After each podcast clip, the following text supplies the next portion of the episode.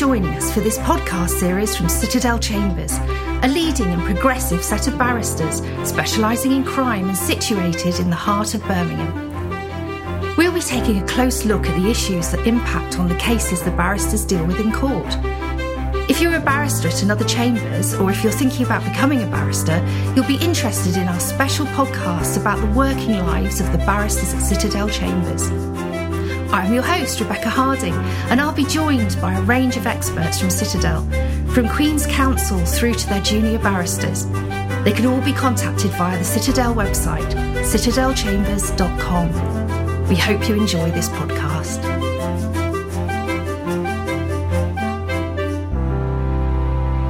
Before his recent appointment as Queen's Counsel, he was a Grade 4 prosecutor on the fraud and serious organised crime panels and was authorised to prosecute for the SFO on Panel A. In August 2008, he was appointed as standing counsel to the Revenue and Customs Prosecutions Office. He most recently prosecuted the largest criminal fraud case ever brought to court by HM Revenue and Customs, Operation Amazon, before Southwark Crown Court in 2017. So, Tim Hannam, welcome. Good afternoon. Hi.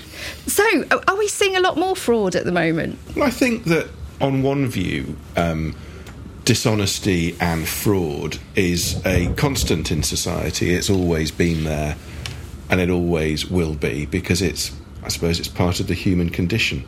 Um, but we're certainly seeing different types of fraud. Um, different kinds of fraud sort of have their day at, over different periods of time in in the um, early to mid 90s, it was VAT fraud on mobile phones and carousel frauds and missing trader frauds. And then that becomes more known by the authorities and more difficult to pull yeah. off, or the rules are changed. And then you get into fraud on pharmaceuticals or into carbon credits, and then that market was shut down. And so the criminals are just pushed away from their current um, area of, of, of um, comfort, if you like, in their comfort zone, and they're, they're, they're moved on to, to practice somewhere else. And so we see in the media at the moment huge amounts of online scamming, of phishing, of of uh, uh, an example this week. I had a text saying that I had to click on the link to sign up for my new COVID pass, otherwise I'd be committing an offence and be liable for a fine. And it looked very much like an NHS text, but it's plainly bogus and nonsense. Um, clever, and, clever interesting, yeah. you know, and it only takes a few willing. Um, I was about to say willing idiots. That's not fair. People who are perhaps more gullible than they ought to be to click on something like that, yeah. and um, they've got you. Um, so fraud is a constant, but its form changes over time, and in a world of increasing online e-commerce and um, shopping and contact, you know, via email and on the web. It's it's it's just morphing into that area at the moment. No, absolutely. Yeah. I think we've all seen lots of that. But do you think there's been particularly more because of the whole COVID fallout? I think um, possibly because there's been more online retail, which is itself a vehicle for fraud mm-hmm. and scams. So that's certainly the case. But then, of course, there's the um, government help um, that's been provided yes. because of COVID. So the furlough schemes and the um, loans on attractive rates and on attractive terms, all of that. I mean, it, you, you, you, read many articles in the press about it. There's there's said to be a total of what five billion pounds in fraud that's been committed, arising purely out of COVID and directly related to that government assistance. Yes. And, and we're told by HMRC, and this is where I think there will be um, a a flowering of, of, of, work for the criminal courts. We're told by HMRC that they are very keen to um, chase those fraudsters aggressively. People are encouraged to grasp people up when um, HMRC gets wind of such a fraud. I think it's far more likely that they will investigate and prosecute it because there's a real public interest there, isn't there, in, in making it appear um, expensive um, to the fraudsters to to embroil themselves in, in, in behaviour like that. But do you think um, with this sort of fraud, actually a lot of it isn't um, sort of sophisticated fraudsters? It's people um, probably trying to make something in a difficult situation. Yeah, I mean, it- so you end up prosecuting people that probably aren't the people they're really trying to go after Well, in the long I- I mean. Or what do you think? relatively unsophisticated fraud in terms of you know stealing tens of thousands or hundreds of thousands of pounds in furlough money whilst you're still employing your staff isn't in and of itself particularly sophisticated necessarily but it's still a lot of money it's a serious it fraud is. in and of its own right and um, these um, business people who have um, behaved in that manner, the public might think ought to have to pay it back. They've certainly um, made a profit or stolen a commercial advantage at the expense of their competitors who may have been complying with the law. So it, it, it's, it's likely not to be the um, highly sophisticated and concealed fraud that you might see in certain tax schemes or international money laundering. But that doesn't mean it's not important and not serious. And I, I think you know, condign sentences might follow a conviction for crimes like that, especially when you you know you get beyond the Yeah. tens of thousands and into the hundreds of thousands, No, which isn't absolutely. beyond That's not small amounts of money, is absolutely is. It's, it's significant stuff. But is it not all about policing, really? And I don't mean policing as in men in uniform. Hmm. I mean just generally the ability to chase after all this fraud, because it seems to be one of the well, from an outsider's Hmm. point of view, it seems to be sort of one of the key places that crime's happening. And is there really the resource to go after these people and follow these cases through? I think um, there are areas of, of um, law enforcement and um, of the CPS that are dedicated to investigating this type of sophisticated and complex crime. So it's not right to say that these frauds are becoming too big to prosecute it is right to say, I think, that you've got to pick your target because some of them are so massive and so resource intensive that that there has to be an exercise in prioritising. You can't sensibly prosecute every single one.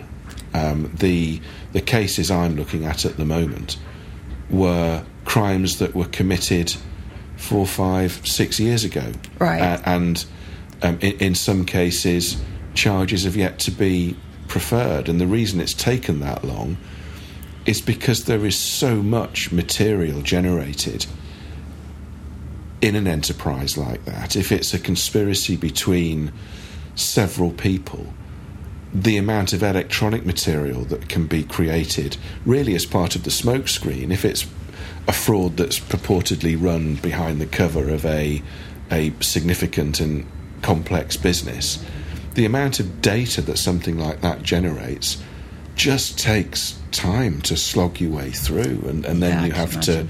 You know, the, these things don't come with a pre-written plan that's available for the investigator. Wouldn't that be good if it did? Some poor so and so has got to sit there and actually work it out, and it, and it's not straightforward. But isn't computer programming now and coding actually helping with that? Do the, because you know your bank contact, you go abroad and like you, you spend some money on your card, and suddenly the bank's saying, "No, we're not going to pay it. Is this actually you?" It, it, it, it's Uh, increased. It, it's increased the amount of data that's there to be examined, and it's banking data, it's it's emails and internet data, um, it's um, telephone, not the content of telephone calls, but the fact of telephone calls from the billing and from cell sites and all of these things. There's a huge amount of data.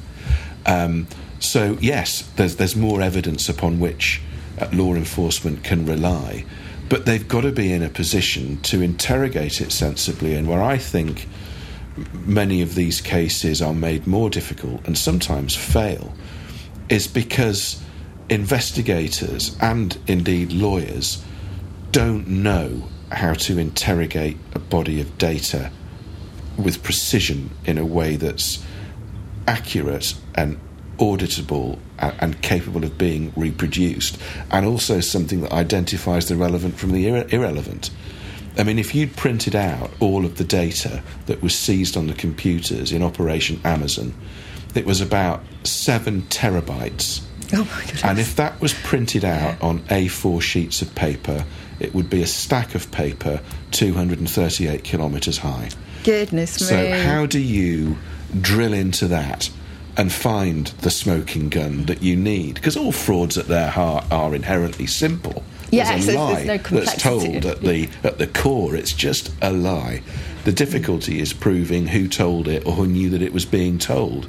And that's how, and that's why um, you need to be able to drill into that data. Now, there is software that will do it. Mm. There's very, very good software that can learn and can search for things not just through search terms, which is sort of almost old, old hat these days, but contextual searching, having the machine learn to understand the sort of document that you're after. It's all there. It's all doable. It's often employed in civil fraud cases because there's the money there to Yeah. to, to, to, to, fund its deployment. Um, but you you still find um, units within law enforcement who are perhaps not right on top of their game or, or, or, or focused solely on that sort of work, who are seeking to interrogate several computers in a way that's almost guaranteed not to get the result that they want. It will hit loads of irrelevant stuff. Yes. They'll spend weeks reading stuff they never needed to. And they still won't be able to Won't say find. there's that document there, mm. there's a duplicate on this other computer, and lo and behold, it was emailed to somebody else on a third computer. They won't be able to look at the whole piece. And, and that's where I think they need to focus resources. They need to have the software that's reliable to drill into the data that they are inevitably going to end up having to, to look at. Mm. So, Yeah. No, I, I'm interested as well because you brought up the civil aspect there, and, and the thing about fraud is that people can choose to go Yeah. down the criminal or the Yeah. civil routes.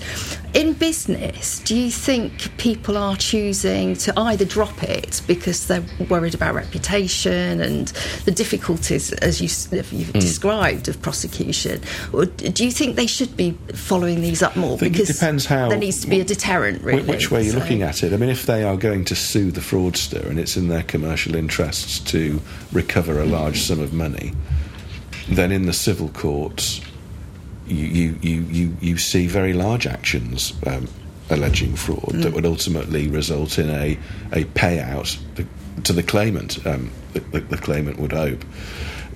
Bringing criminal cases privately um, is a different kettle of fish, and and there it's it's obviously being done to. uh, Sometimes, I suppose, almost with the publicity of being seen to do so. It is a deterrent, and it's intended to um, uh, cause fear of, of, of, of real, you know, Yeah. prisonable punishment in, in, in, in the fraudster. And whilst it's perfectly possible for a private individual or company to bring a private prosecution, I, I think sometimes those who are contemplating that, or certainly the accountants within their, Yeah, their, their- their would be the business, looking at accountants, what are we actually going to get out of this at the end of the day? Yes, it's, it's Um, it, it's it's um, potentially expensive, albeit it may be money well spent if the case is strong enough and, and sufficiently straightforward to prosecute. But but as prosecutor, you are then subject to a a number of obligations towards the public interest, if you like, that you wouldn't necessarily be subject to if you were simply suing someone in the in the civil courts. Um, and um, when it comes to recouping your costs, there's provision to do that. There's of course provision to do that. You could um, not only um, seek um, certain types of costs order, um, you can um, seek compensation. Um, you, you may indeed be able to go to confiscation, albeit that would be money that was then kept by the state rather Yes, than yeah, for the benefit of the private individual that's bringing the prosecution. Um, so there are differences but but both sides are are possible. I think in the insurance industry, in the cash for crash world, for example, as I understand it, um, uh, private prosecutions have been brought. Um, but they've also been brought in, in, in close consultation with, with particular areas of law enforcement as well. Because I, I think, you know, as, as an independent lawyer who'd be perfectly prepared to prosecute such a case with an element of sadness, I think that there are cases which may have represented big wins and, and may have been relatively low hanging fruit as well. They could have been prosecutions that it was perfectly um, possible to bring that haven't been brought because I think the um, the civil lawyer instructed by the business perhaps looks at the criminal world and thinks that isn't something I, I do, particularly yeah. understand. That Yes. not something I do, and I don't want to take on the extra obligation of being a prosecutor in the name of the crown. um, I don't want to take that on for my civil client who, if he does have um, a target who um, is a subject with means, might simply be able to pay out on the civil claim rather than the criminal. Yeah, so they'd go for that mm. option. So, how do you think the whole um, sort of prosecution of fraud could be improved? What, what is there any areas you feel could be or, or, could be improved immediately, or in the future you could see actually improving with sort of development of technology and so I, on? I think what's happening at the moment is is to be encouraged in the CPS in that the the CPS is insisting that cases that are brought to it for a charging decision have been properly investigated already by that stage uh, mm. by law enforcement. So um, it used to be the case that a, a, a, decision on charge may be made and almost the investigation is still going on. Yeah. That's bad practice and that's stopped. It's, it's all front loaded work now. Right. The file is presented and no one's going to be charged unless the investigatory ducks are all in a row. So that's a good change um, and I, I applaud that. But I go back to what I said about having the proper tools to analyse the information you've got. So many cases founder on um, a, an ineffective trawl of the evidence, so you don't have the best evidence. Yeah. But also, and as importantly in the criminal sphere, they founder on disclosure because the prosecution has to make available um, to the defence all yeah, material all that it holds yeah. that either undermines the prosecution case or uh, assists any defence that's known about it at, at, at that time. Um, and in order to perform that role properly, you have to know what you've got. You've got to be able to list everything in the first place. Um, so I think there is um, is a real area for improvement. I don't think, from what I've seen in the past couple of years, that law enforcement is sufficiently well equipped with the software and the expertise it yeah. needs to deal with disclosure properly.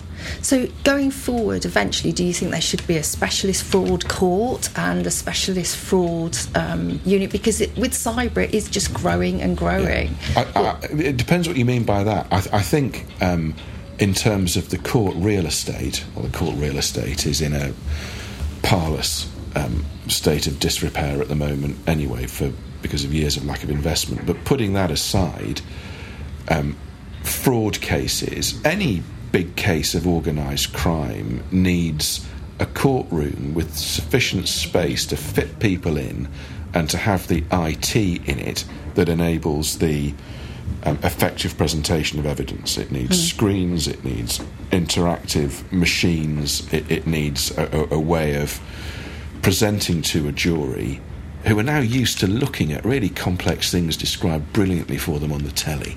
You know, they yes, don't. That's true. That's they, one thing COVID's done. Absolutely, they, they, they, they, they're not going to welcome piles and piles of paper, and indeed that that is is is no longer really the way. But it needs a, a, a court centre that is capable of presenting complex electronic evidence in, in, a way that's fit for the 21st century, and we don't have that everywhere. Even our designated court centres aren't brilliant yet at mm. doing that.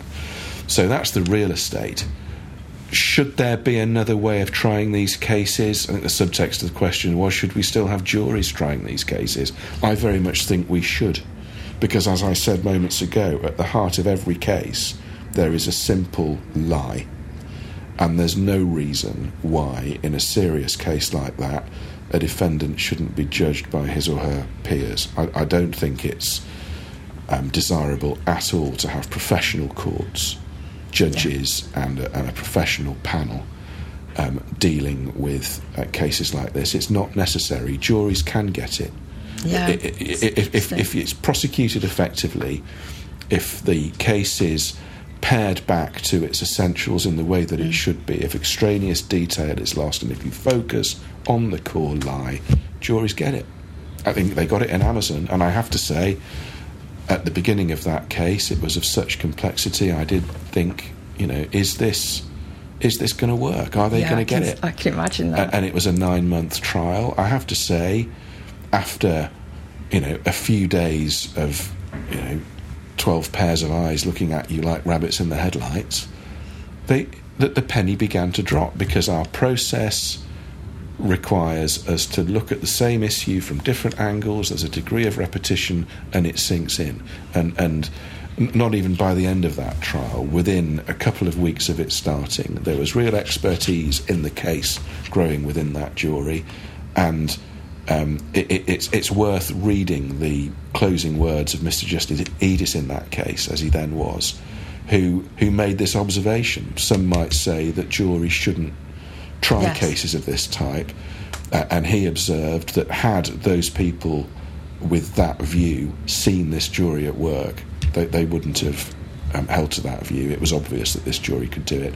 I think juries can, so I wouldn't change the system to that extent. Well, that's very reassuring from the general public. No, that's great. Well, thank you so much, Tim. That's been really, really helpful. And if anybody um, wanted to get in touch with you, that would be on LinkedIn or on the Citadel Chambers website. That's wouldn't correct. It? Yes. It would, yeah, yeah. If they have, want to ask any further questions. All right. Thank you so much for your time. Thank you so much for joining us. This podcast was brought to you by Citadel Chambers, a leading and progressive set of barristers specialising in crime and situated in the heart of Birmingham.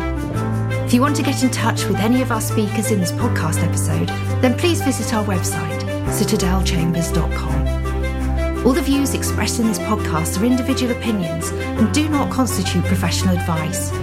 If you want to see how an issue applies to your own situation, then please talk to us directly to obtain professional advice. Thank.